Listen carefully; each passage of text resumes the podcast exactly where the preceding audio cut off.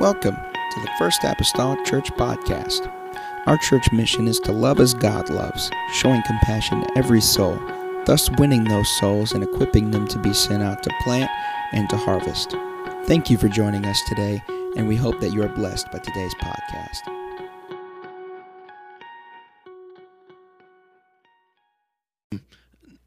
more so in little preaching mode here this morning than I am teaching mode today, since we just have one service.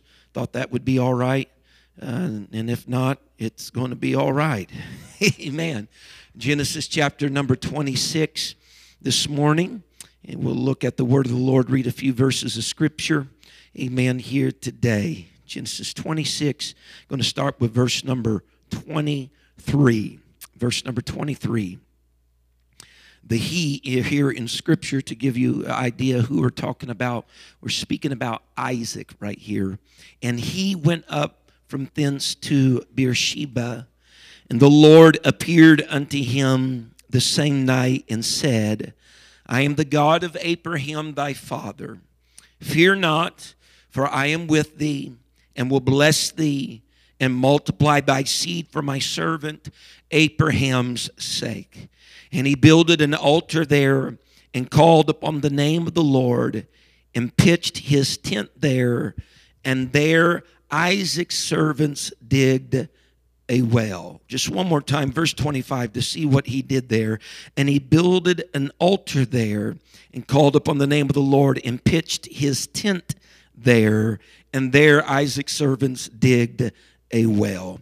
For a little while this morning, I want to minister this the art of giving up. The art of giving up. Amen. Can we go to the Lord in prayer one more time? We need His help here this morning. Father, I love you, Jesus, today. I thank you, Lord, for this opportunity on this 4th of July, Lord, weekend. God, to enter into a house of worship, to sing songs of praise. God, to be able to exercise my religious freedoms, oh Lord Jesus, here today. I'm grateful, Lord, for that. God, I pray, oh Lord, today, touch our minds and our hearts. Let the word of God find us, Lord Jesus, today. Lord, encourage, instruct. Lord, rebuke, reprove, Lord, with all long suffering and doctrine. Your word is faithful, Lord, for all those manners and all those things God, that it can accomplish in our lives. God, we give ourselves to it in the name of the Lord Jesus Christ that I pray. Amen and amen. And the church say, Amen. You may be seated this morning in Jesus' name. Throughout the Old Testament, there are the reoccurring references to the patriarchs of Israel or the men of Israel and their families that had much influence upon the nation of Israel. Often, whenever we read about them, the Bible lists them in order like this that there was the God of Abraham, the God of Isaac, and the God of Jacob. Anybody here this morning that has ever read their Bible has come across that phrase on more than one occasion the God of Abraham, the God of Isaac, and the God of Jacob. When we consider Father Abraham, as he is also oftentimes called, Abraham is a larger than life personality. He is the father of the Jewish people. The nation of Israel, in many regards, finds its origin in Father Abraham. His sensitivity to God's voice when he was dwelling in Ur of Chaldees, his sensitivity to hear the voice of God, and more importantly, to obey the voice of God, set the stage for the birthing of the nation of Israel. And then we have the last of the three, there is Jacob. His alternative name in Scripture is Israel. He's known as Jacob and he is also known as Israel. His name is the label for the whole nation that God had chosen. His 12 sons that would come from his loins represent the 12 tribes of Israel. Between these two stately figures of both Abraham and Jacob is the figure Isaac. Scholars color Isaac as a more passive figure than Abraham a more bashful in the recesses, if you will, than Jacob among the patriarchs. According to the history of God's word, Isaac traveled less than both Abraham and Jacob. He has no remarkable achievement that is ascribed to his name unless you count his surrender on Mount Moriah under the hand of his father. Isaac in Scripture, in many regards, is an unassuming character. He is the first Jew born a Jew. He's the first boy to be circumcised at eight days old. Isaac lived the longest of any of the three patriarchs, but the least is recorded about him. He is and he lived his entire life in the land of Canaan. He is the only patriarch among the three who farmed the land at Canaan where he lived. History tells us and is filled with what historians call the wandering Jew or the nomadic Jew. They were constantly in a, a journey and in a flux of pitching their tent and pulling up stakes and going from here to there. Many of them having time spent in Canaan, but also time spent on the opposite or outside of the land of Canaan. And yet, when we look at Isaac, by and large, Isaac didn't need to wander outside the land of Canaan. As a matter of fact, whenever we consider Isaac in, in relationship to the other patriarchs, Isaac only had one wife. He, we don't read of him taking any of his handmaidens. We don't read of him having any concubines during the stint of his life. Even whenever his wife was barren, none of that took place. The Bible records that Isaac prayed over the womb of his wife Rebekah, and the Lord opened it and she conceived. Isaac never had his name changed like Abram or like Jacob. Abram's name was changed to Abraham. Jacob's name was changed to Israel. But Isaac was named Isaac and he never had a name change. That was always his name. The name that God gave him from the beginning is the name that he retained for the rest of his life. At that moment, God assured Abraham that he would bless Ishmael and that he would make a covenant with Isaac. Ishmael was the son of Hagar that Abraham had with his handmaiden.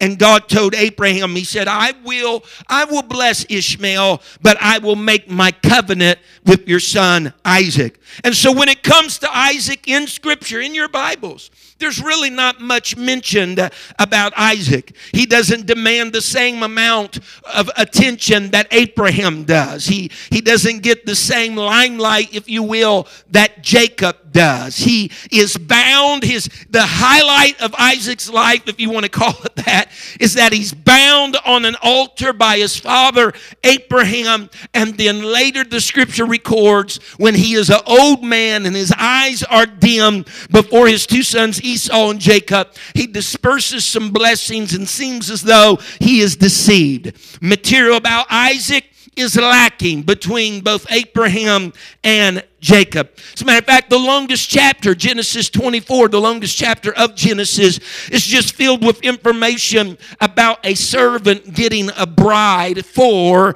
Isaac. The only other chapter with any breadcrumbs of information for you and I to learn about Isaac's life is found right here in Genesis 26 in our text. And our greatest takeaway that we have concerning Isaac's life is the place that God appeared and spoke to Isaac. It's in this location, the Bible says, when God came down and he appeared before Isaac, and Isaac was, was experiencing the presence of God and hearing God speak, that this was the response of Isaac to the presence of the Lord. The Bible says that he built an altar there, and that he pitched his tent there, and that he dug a well there. We call him again the passive patriarch, and we attribute no great accomplishment to his life. But I dare to say this morning that the building of his altar and the pitching of his tent and the digging of his well where God's presence was and where God spoke are of some greater importance than some of the more notable exploits of both Abraham and Jacob because Isaac understood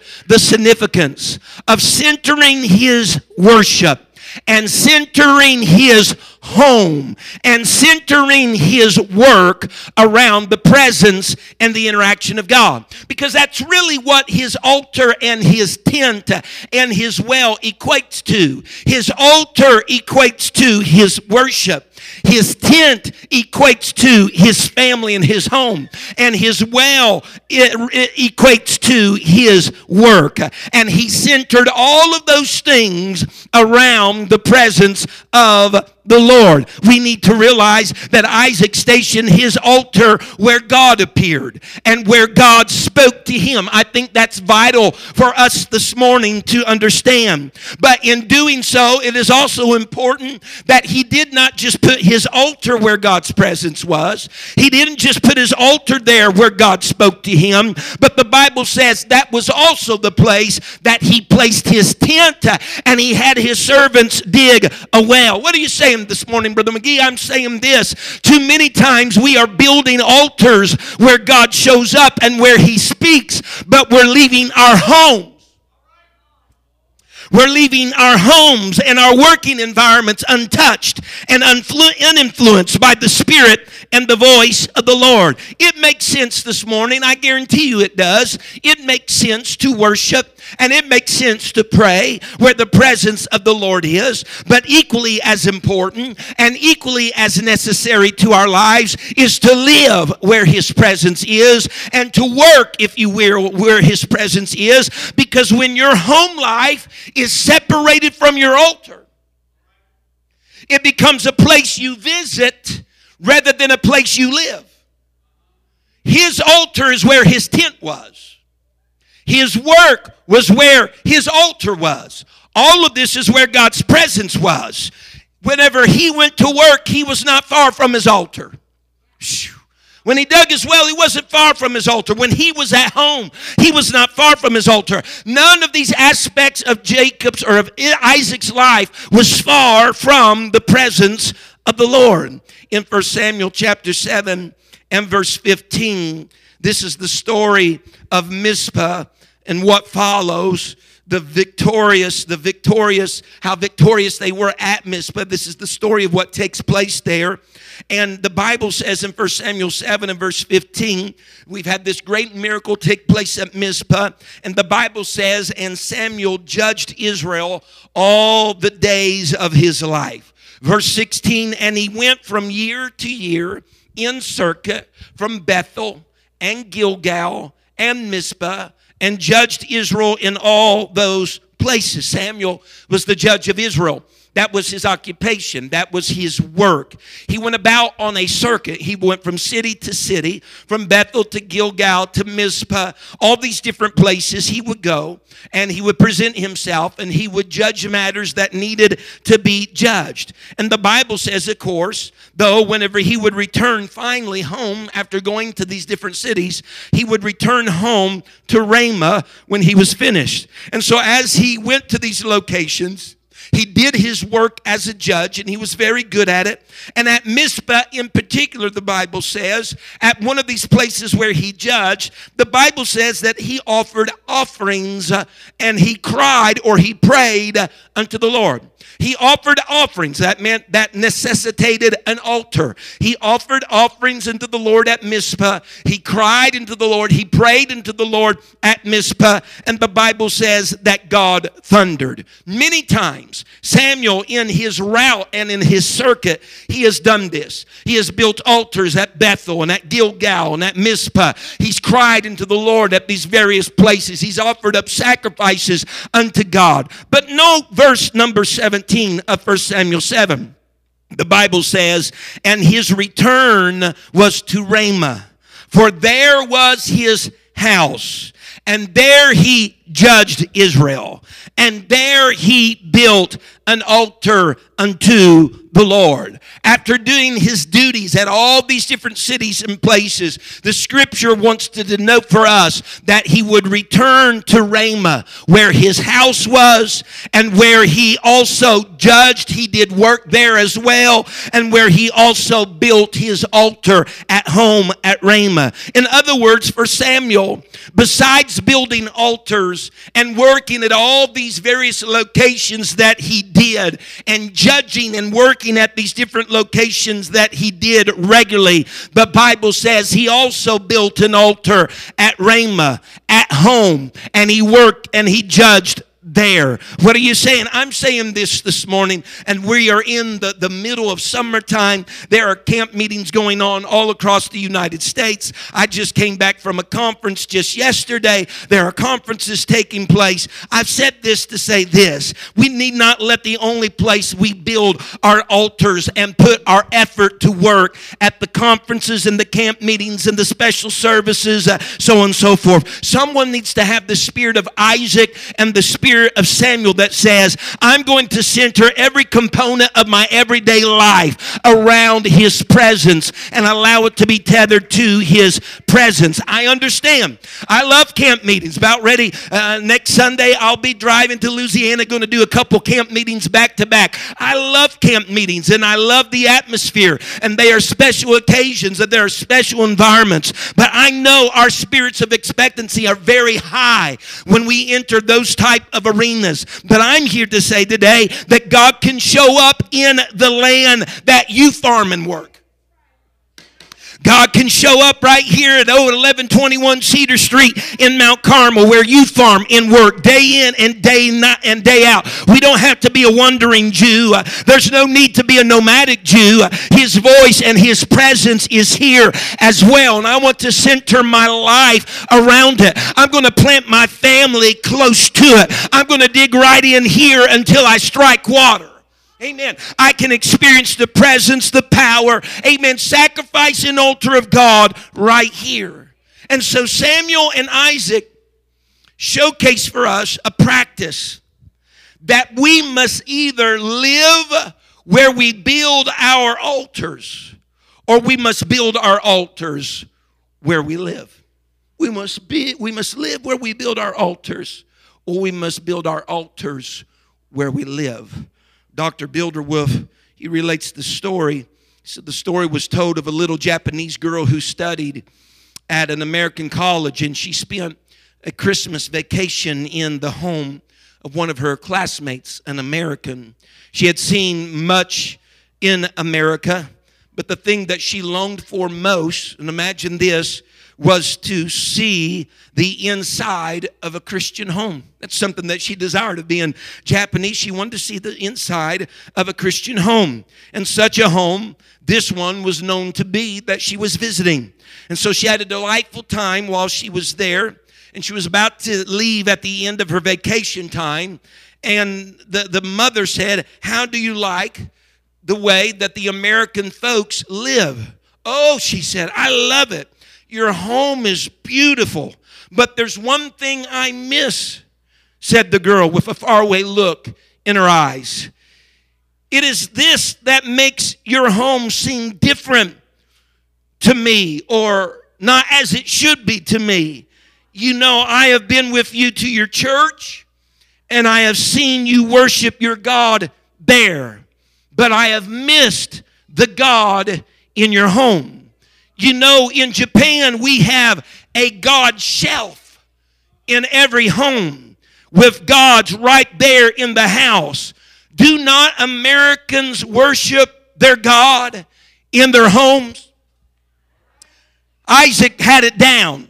He said, I'm going to have my altar I'm going to have my home. I'm going to have my I'm going to have every component centered around where I heard the voice of God and where I experienced the presence of God. It really doesn't do us very well to only come to this place in worship. There needs to be worship in the home. It really doesn't do us very well only to come here and serve and not serve Him at the place of our occupation and our employment. It really doesn't do us well to not have built our altar, our homes, and our work centered around the presence and the voice of the Lord. We only have a record of Isaac building one altar in his life. And yet, ironically, it is like the first recorded altar built by his father, Abraham. Isaac wasn't alive when Abraham built that first altar, yet the pattern of Isaac's altar and what took place is very similar to the pattern of his father's altar. The Bible says in Genesis 12 and verse number 7 And the Lord appeared unto Abram and said, Unto thy seed will I give this land. No, the Lord has appeared. There builded he, that Abraham, he builded then an altar unto the Lord who appeared unto him. God appeared unto him. Abraham says, This is where I want my altar sacrifice to be. This is where I want my altar of worship to be, where God appeared unto me. Isaac's greatest familiarity with an altar would be the one that he was laid on as a sacrifice atop Mount Moriah. You've heard the preaching. Allow me to reiterate.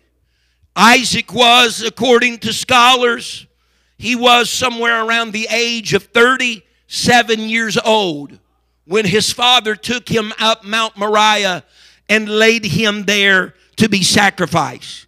Abraham then was around 137 years old.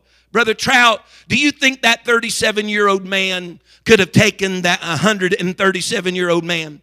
Do you think if that 37 year old man wanted to put up a fight and not lay down on that altar, he could have taken a 137 year old man? But the Bible does not describe that he fought back.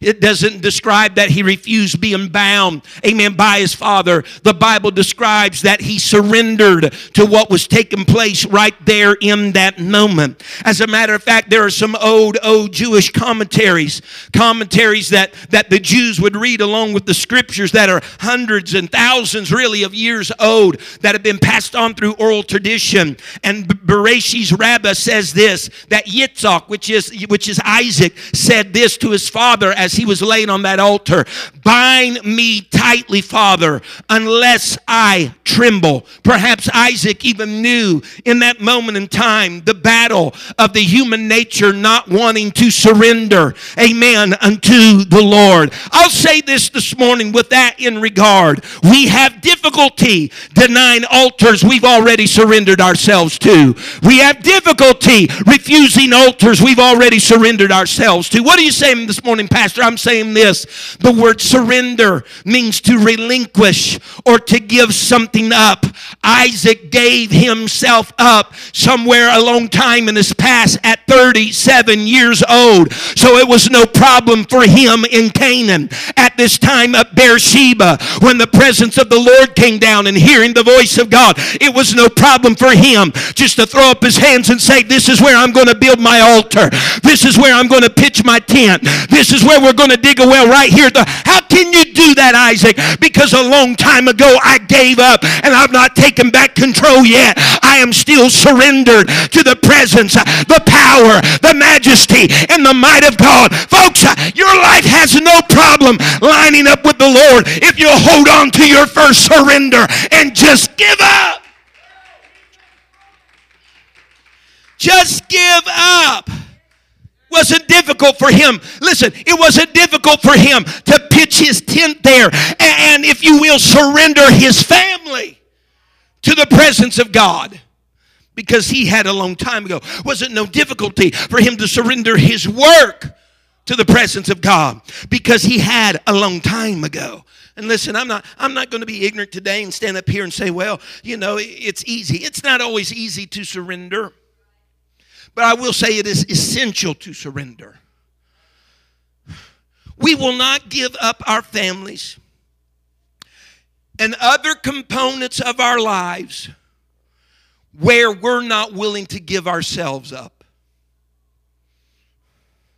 We'll deny those altars. We'll deny those environments for our tents and for our wells when we hold a pattern of non surrender in our own spirits. But we need to learn the art of giving up. This reminds me of the, the vision that Ezekiel had in Ezekiel 47. Ezekiel had a vision. Much of what goes on in Ezekiel, in many regards, is, is a vision. But the Bible says that the angel of the Lord had brought the prophet Ezekiel back to the door of the house of the Lord. They had been there before, but now the angel of the Lord is taking him back to the house of the Lord. And the Bible says that Ezekiel saw some waters that were issuing out from under the threshold that was there. The Bible says that the angel of the Lord took Ezekiel by the hand and took him out and measured a thousand cubits and brought him through the waters. And Ezekiel said, The water was ankle deep on me.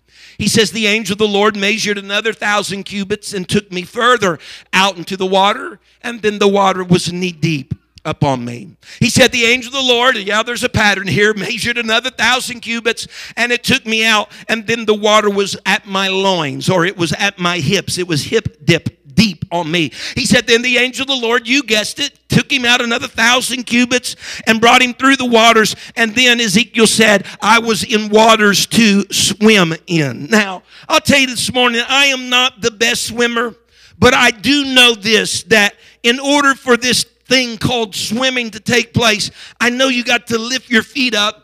You got to stop touching the bottom to swim effectively. You got to relax. You got to surrender your body to the water because it's hard to make any headway swimming in the water if you're stiff, if you're rigid, if you don't touch the water that you're in, you won't swim. This is very elementary, but you will not swim in waters you're not surrendered to. Each time the angel led Ezekiel through the waters at a distance further than where he entered the waters. And every place that he took him was a little deeper than the place he was at before. He led him, uh, eventually, he led him to a place of total surrender. He led him to a place of waters to swim in. One of North America's top swim expert says this. He says the reality is you can't beat the water so, what you have to do is use the water to work for you, or at least don't fight against it. Against it. People's most, the greatest answer to people's fear, amen, of swimming is, is the fact that they don't want to get into the water. They don't want to engage with the water. But you don't beat the water with that type of mentality. If you ignore the water, you'll never beat the water. The water's not against you. Without the water, you cannot swim. You must relax relax, you must make the water work for you. Can I say this morning, most never beat the altar. They ignore the altar. However, we cannot make the altar work. Amen. Not by fighting it. We got to surrender to it. We got to give ourselves over to it. Our families being a part of that presence uh, will never happen by fighting its association with it. Our work, uh, amen, advancing anywhere in the kingdom will not do it by ignoring the fact that it needs to be associated with it. We got to learn to give up our families, give up our worship, give up our work, amen, to the presence and the power of the Lord. We must learn the art of giving up. We can't fight it, we can't ignore it, but I wish somebody today would just surrender unto it. Please understand that the first thing that Isaac did was build an altar, and the Bible says, and he called on the name of the Lord. That's an expression that refers to worship through prayer, through sacrifice. He called upon the name of the Lord. His dad, Abraham, had done this many times. And now Isaac is doing this in his lifetime. Isaac is essential. He's an essential link between Abraham and Jacob. They say classic second generations of any movement or society are transmitters and stabilizers of the movement, of the society. That's Isaac. Without Isaac, you don't have a Jacob.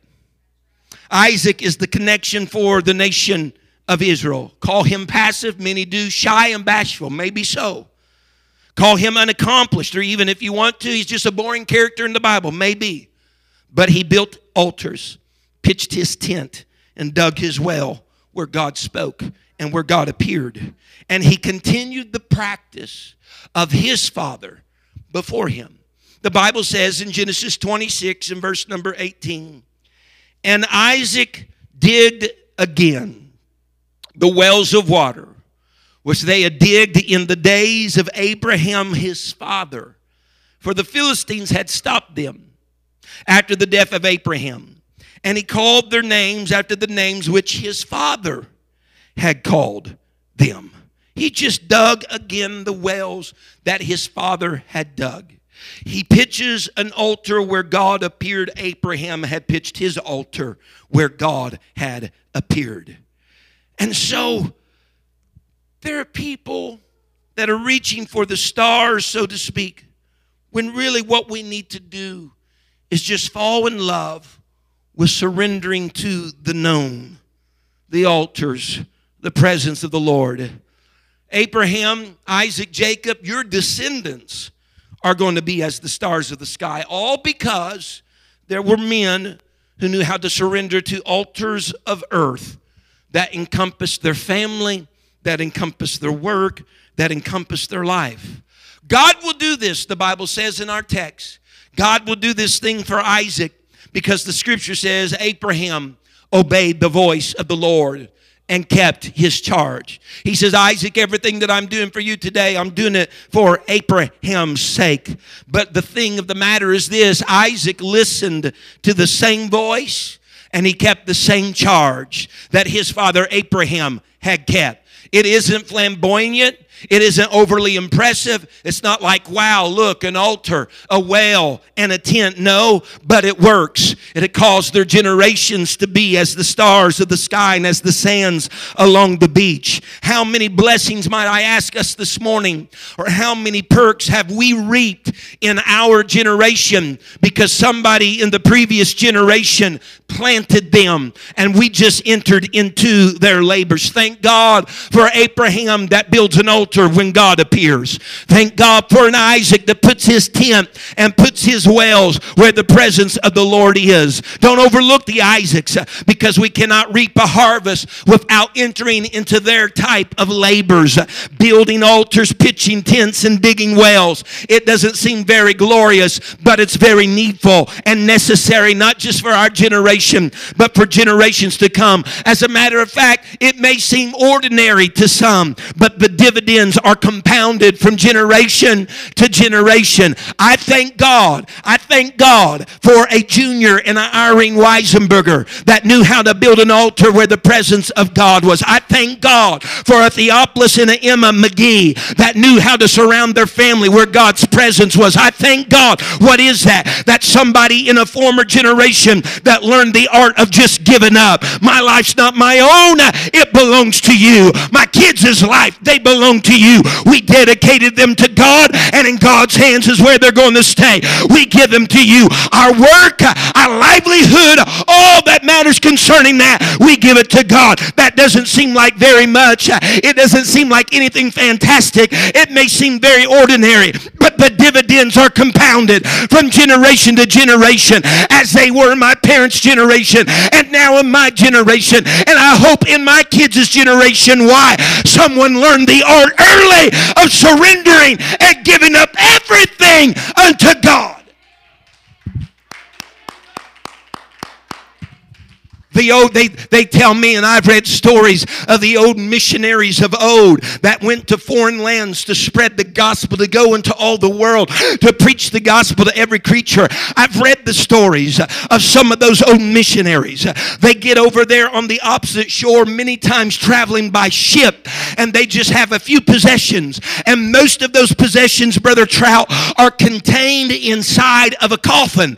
That coffin is their coffin. What they did was put their life's possessions in their coffin that they would one day be buried in. And this was their this was their their their, their thought process concerning that. When I reach that land to evangelize and to preach, I don't plan to go back home. I'm going to die right here. And they learn the art of giving up for the sake, the ministry, their life for the purpose of the Lord. Someone say amen. Hallelujah. In Jacob's generation, the Bible says that he served Laban for 20 years. For 14 years, he worked for Laban's two daughters, Rachel and Leah, seven years apiece. For six years, he worked for his flocks. The Bible says that whenever Jacob speaks to Laban, he says, Laban, you have changed my wages 10 times. It just means basically, even maybe not a literal 10, but several times, you have changed my wages. I've been taken advantage of. You gave me Leah when I thought I was getting Rachel, I woke up in the morning after, after marrying and after the honeymoon and realized it was Leah I got instead of Rachel. All these things have happened. But this is what Jacob says in Genesis 31 42 except the God, this is Jacob now, except the God of my father, the God of Abraham. And note this, and the fear of Isaac have been with me. Surely thou hast sent me away now empty. God hath seen my affliction and the labor of my hands and rebuked thee yester night. It's interesting because Jacob says, if it not been for the God of my father, the God of Abraham, and he doesn't go on to say the God of Isaac, but he says, in the fear of Isaac. He said, if it had not been for them, then you would have sent me away empty. I wouldn't even have the livestock and I wouldn't even have the goods that I have under my hand right now. But because of the fathers before me, God has seen my affliction. Jacob is basically saying, Let me tell you about the faithfulness of my fathers. Let me tell you about the faithfulness of my fathers. Corinthians tells us, moreover, it is required in stewards that a man be found faithful. Isaac saying, let, Jacob saying, Let me tell you about the faithfulness of my father Abraham and the fear of my father Isaac. Let me tell you about the worth of a man that knew the art of surrendering in every area of his life family and work and worship. I, I, may have faltered and I may have given in. I'm telling you right now, I may have done it while I was under the hand of Laban had it not been known the secret of surrender to my affliction that I was going through. I learned that from my father, I learned that from my grandfather. And since dad taught me what to give up to, it's kept me from giving in to lesser things. That's a principle we need to hold on to. When you learn to give up to God, you'll learn not. You'll learn what not to give into. We're giving into some things uh, we never need to give ourselves into. We're offering ourselves up to other things uh, we never need to give ourselves up to. I'll tell you why. Because we never understood or practiced the art of surrender totally and thoroughly unto God. Amen. The Bible says, look at it again in verse 53 of the same verse. The God of Abraham and the God of Nahor and the God of their father judge betwixt us. And Jacob swear, here he goes again, by the fear of his father Isaac. He says, I swear by the fear of my father Isaac. What, what are you referencing, Jacob? Tell you what I believe Jacob is referencing in both of these cases, and this is the only time in Scripture you see the line, the God of Abraham, the God of Isaac, the God of Jacob, and the one concerning the God of of Isaac is not the God of Isaac, but the fear of Isaac. Two times in the same chapter, the fear of Isaac. I believe Jacob is referring back again to that first altar that Isaac ever knew, which was the altar that his father laid him on, bound him on, had the wood stacked, ready to take his, his son's own life at the age of 37 years old but that boy was willing and he gave himself up to it and would say those words Bind me tightly, Father, so that I don't tremble. I believe that's exactly what Jacob was referring to. Had it not been for my dad's act of surrender, he said, I would not be where I am today. And you stand with me, I'll come to a close. At this moment in time, Jacob is headed back home. He, he, he's went under the cover of night. He's headed back home with Leah and Rachel and their handmaidens and their children and all their goods and livestock, and God has been so good to them.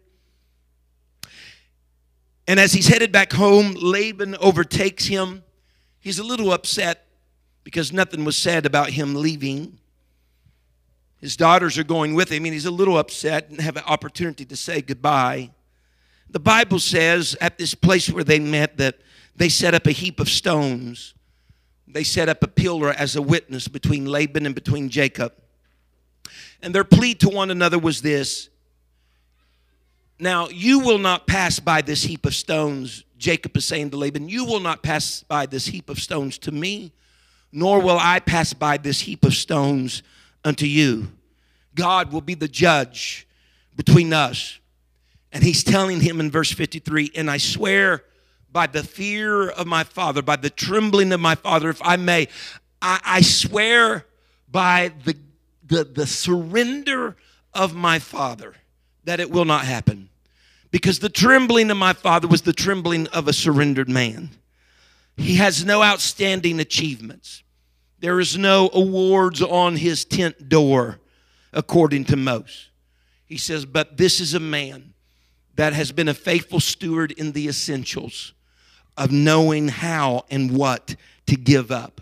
And because of that quality of giving up, he says, I'm telling you today, I can make a covenant with you today based upon the heritage of a father that knew how to give up and taught me when to give up and what to give up. And at the same time, teaching me that my family and my work and my worship needs to be centered around where the presence of God is and where God speaks and where God ministers. And I follow that pattern. Thank God for Abraham. Thank God for the fear, the trembling, the surrender of Isaac because it's made me, Jacob, the man that I am today because I have been taught the art of giving up. If we bow our heads in this place this morning, God still is looking for people that will become proficient in the art of giving up, in the art of surrender. I want to surrender my life. I want to surrender my home, my family. I want to surrender every aspect, every component of my life unto the Lord. When I look through Scripture, I truly understand these things that I have, these things that I've, I've gained, they're really not mine. I am a steward. I'm just a manager. I am a steward over everything that, that supposedly I have in my life. It all belongs unto the Lord. And so I want to build my family and the things, the livelihood of the things that I have and my own worship around His presence and His power. I want my altar to be close to my family, and I want my family to be close to my altar. I want my altar to be close to my, my, my work, and I want my work to be close to my altar. And if I'll keep those things in close proximity to each one, then I know they'll all be influenced, affected by the presence and the power of God that appears to us and that speaks to us, that it will guide, that it will direct, and that it will instruct as long as I keep these things in their proper placement, totally unto the Lord, totally given up, if you will, unto the Lord. Can we lift our hands and talk to God right now as we come to the closure in this service? Father, I come to you today. I'm thankful, Lord Jesus, for your many blessings. I thank you, Lord Jesus, today, God, that you have helped us. I thank you, Lord, that you have shown up in our lives and you have made yourself known. You have spoken and we have felt your presence many times. God, let that be the place where we worship. Let that be the place that we pull our families and our tent, Lord, close around. I pray, oh God, in our livelihood where, where wells are dug. Help us, Lord Jesus. Let that be a location, God, where we live and where we move and where we have our very being. I pray, oh Lord, today will not fail you, Lord, will not, Lord, will not forget, God, that total surrender is what you have asked of us and that there is a blessing in it. God, that there is, Lord, a propagating of all things well, Lord Jesus, in it. When we learn that principle, when we learn that task, Lord, of giving everything we are and have over into the hands of a righteous God, a God that is gracious and loving and considerate, Lord, we will not forget and we will not, Lord, deny you. Lord Jesus, we want to surrender to you in the lovely name of the Lord Jesus Christ that I pray. And the church say, Amen. Amen. There is no service tonight. There is Connect Group on Wednesday. Hallelujah. Services will be here on Sunday. Uh, two will be here next Sunday. Amen. So come and be a part of those, please. Have a safe 4th of July weekend with your friends and your family. Amen. And may the Lord bless you as you continue to surrender and surrender your lives. Amen. Around the presence of God. God bless you this morning in Jesus' name. Thank you for listening. If you would like more information about our services and activities, you can find us on Facebook, Instagram, and Twitter with the username FACMC. Again, that's FACMC. Thank you and have a blessed day.